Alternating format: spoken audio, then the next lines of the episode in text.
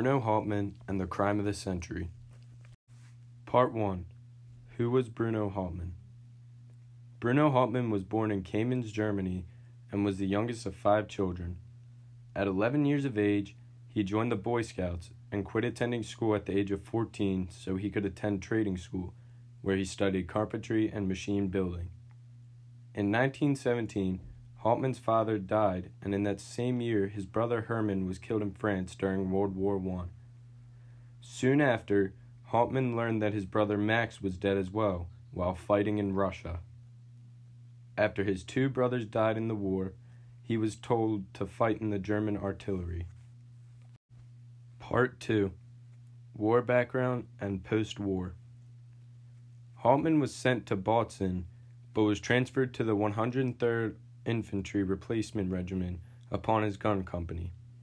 Hauptmann claimed that he was assigned to Western France with the 177th Regiment of Machine Gunners in either August or September 1918. He fought in the Battle of St. Mihiel as well. Hauptmann stated that he was gassed in September or October 1918. He also stated that his position was being shelled and he was hit in the helmet with a piece of metal and was left for dead.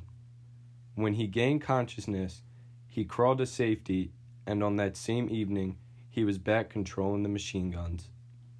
After the war, Hauptmann committed a series of burglaries, one of which being with a friend who wielded Hauptmann's army pistol to scare two women pushing baby carriages to transport food. Hauptmann was also charged with burglarizing a mayor's house, and after three years in prison, he was released. However, three months later, he was arrested on suspicion of further burglaries. Hauptmann attempted to illegally enter the U.S. twice before eventually making it. He landed in New York September 1823 and was taken in by a member of the established German community where he worked as a carpenter. Part 4 The Crime The child's disappearance was discovered and reported to his parents, who were then at home at approximately 10 o'clock p.m., by the child's nurse, Betty Gow. A search of the premises was immediately made, and a ransom note demanding $50,000 was found on the nursery windowsill. After the Hopewell police were notified, the report was telephoned to the New Jersey State Police, who assumed charge of the investigation. A second ransom note was received by Colonel Lindbergh on March 6, 1932, that increased the demand to $70,000.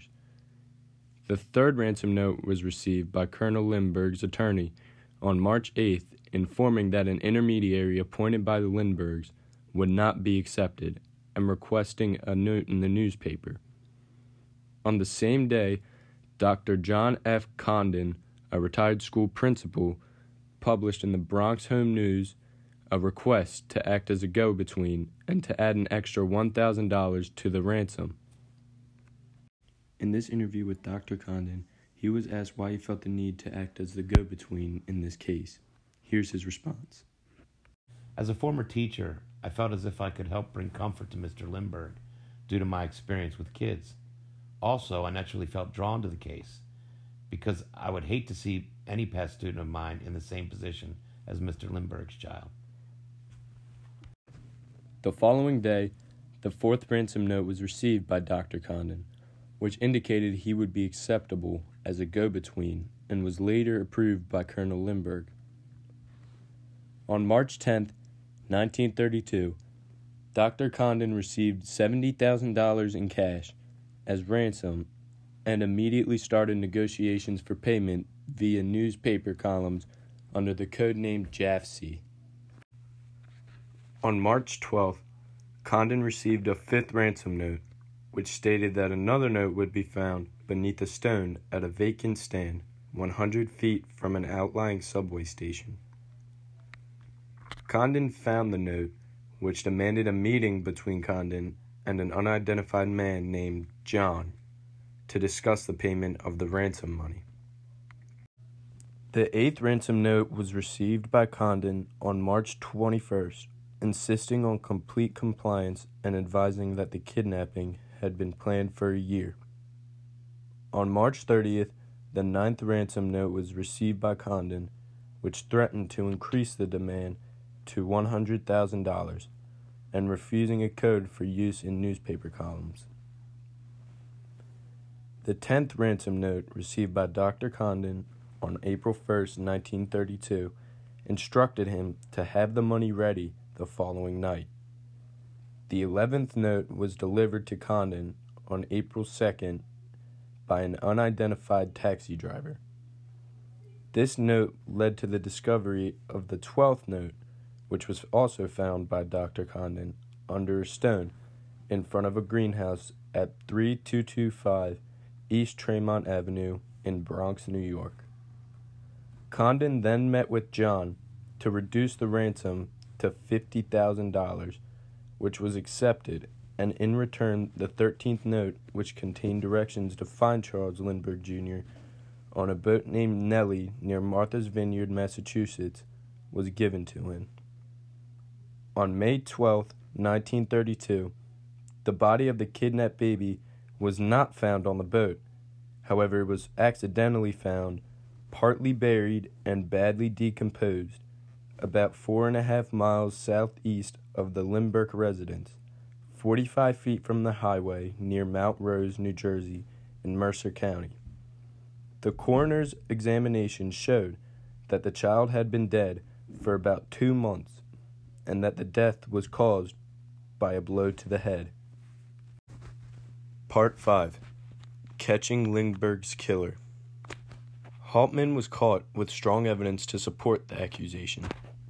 The evidence included matching handwriting between the ransom notes and other writings by Hauptmann, the ladder that was built to climb through the window, sketches of John, and many deposits of the ransom money that was deposited via gold certificates. The FBI was able to match Hauptmann's handwriting to the ransom notes with personal characteristics and writing habits, which resulted in a positive identification by the handwriting experts of the FBI laboratory. Condon was also able to give a description of so called John that was accurately drawn and resembled Hauptmann. Also, the wood that was used in the building of Hauptmann's attic was the same wood used to make the ladder that Hauptmann climbed to get to the window. The ransom money used in gold certificates, however, led to a dead end until Hauptmann started depositing the certificates months later to try to avoid any suspicion of the bankers. Hauptmann was identified due to the use of a $10 gold certificate that was discovered by one of the tellers at the Corn Exchange Bank and Trust Company. The bill had been received at the bank from a gasoline station located in New York City. A filling station attendant was suspicious and recorded the license plate number of the car driven by the purchaser. This number led law enforcement right to Hauptmann's doorstep at 1279 East 222nd Street, Bronx, New York. Hauptmann was taken into custody and a $20 gold ransom certificate was found on him at the time. His profile also fit the description that was given to authorities by Dr. Condon. After conducting a search of Hauptmann's residence, $13,000 were found stashed in his garage. It was also discovered that Hauptmann owned a Dodge sedan, which matched the description of the same car that was found in the vicinity of the Lindbergh house only one day prior to the kidnapping. Part 6 Hauptmann's Final Moments Hauptmann was indicted in the Supreme Court, Bronx County, New York, on extortion charges on September 26, 1934, and in October 8, 1934, in Hunterdon County, New Jersey, he was indicted for murder. Hauptmann was placed in the Hunterdon County Jail in Flemington, New Jersey, to await his trial. On January 3, 1935, Hauptmann's trial officially began. The tool marks on the ladder matched tools that were owned by Hauptmann as well. His handwriting was also held against him, as it matched that of the ransom notes. Hauptmann was sentenced to death by electricity, and his execution was carried out despite efforts from Hauptmann to discontinue the execution, and he died on April 3, 1936, at 8:47 p.m.